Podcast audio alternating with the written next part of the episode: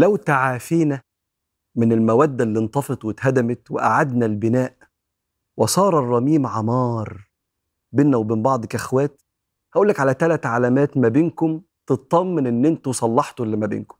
تعرفوا تتكلموا مع بعض في فضفضة؟ مستوى التفاهم والتغافل بتعرفوا تفوتوا لبعض؟ بتحاولوا أنتوا الاتنين فيما تبقى من حياتكم تصنعوا ذكريات.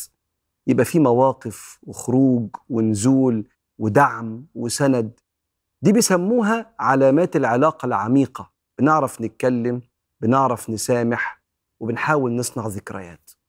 لو انت كنت السبب وانت اللي خدت الخطوة وانت اللي كلمتي أختك في التليفون وانتوا بقالكم كتير ما بتتكلموش وأصبح إصحابكم أغلى عليكم من اخواتكم لو الهدد والانطفاء ده بعدنا بعيد وبدأنا نبني تاني يحصل لك ثلاث حاجات. رقم واحد هتعيش وتبعث عند الله واصل للرحم. قال صلى الله عليه وآله وسلم عندما سئل يا رسول الله أخبرني بعمل يدخلني الجنة. الناس اللي الجنة غالية عليها. الجنة اللي فيها رؤية ربنا وفيها جوار النبي عليه الصلاة والسلام. فقال النبي عليه الصلاة والسلام تعبد الله ولا تشرك به شيئا. وأنت بتعمل كده. وتقيم الصلاة وتؤتي الزكاة. وانت بتعملي كده؟ قال وتصل الرحم. حطها فين؟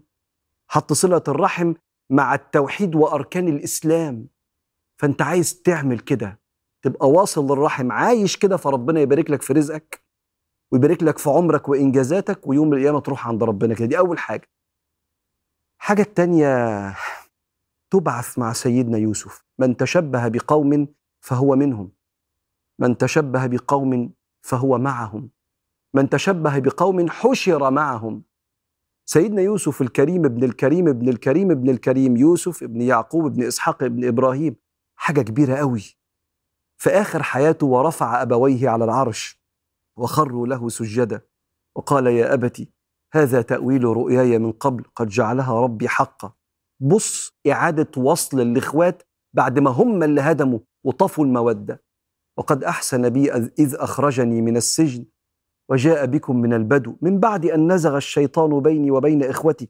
ده كان شيطان اللي ما بيننا هم كويسين بس كان شيطان. من بعد أن نزغ الشيطان بيني وبين إخوتي. إن ربي لطيف لما يشاء. تبعث مع سيدنا يوسف.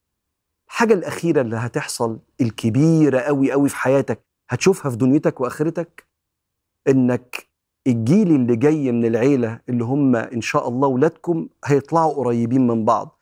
هيشوفوا عمامهم ولا خلانهم قريبين من بعض. وده بيرجع الوصل بعد ما انقطع. بسم الله الرحمن الرحيم. والذين يصلون ما أمر الله به أن يوصل. ويخشون ربهم. ويخافون سوء الحساب. والذين صبروا ابتغاء وجه ربهم. محتاج صبر ده. والذين صبروا ابتغاء وجه ربهم. وأقاموا الصلاة وأنفقوا مما رزقناهم سرا وعلانية اسمع ويدرؤون بالحسنة السيئة. لو في إساءة حصلت في حقك طفت المودة وهدمت المودة مع أخواتك أنت بتدرأها بتبعدها بحسناتك وإحسانك. ويدرؤون بالحسنة السيئة أولئك لهم عقبى الدار. العاقبة الجنة ليك.